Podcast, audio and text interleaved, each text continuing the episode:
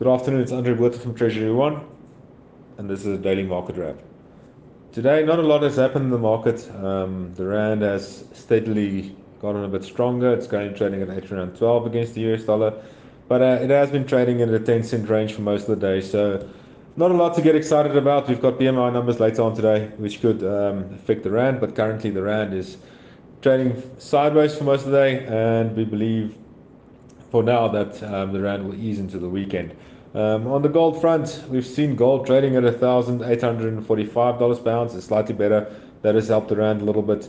And Brent crude is currently trading at $84 per barrel.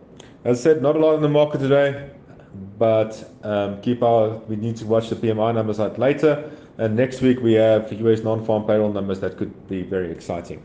That's my story. Enjoy your weekend. Goodbye.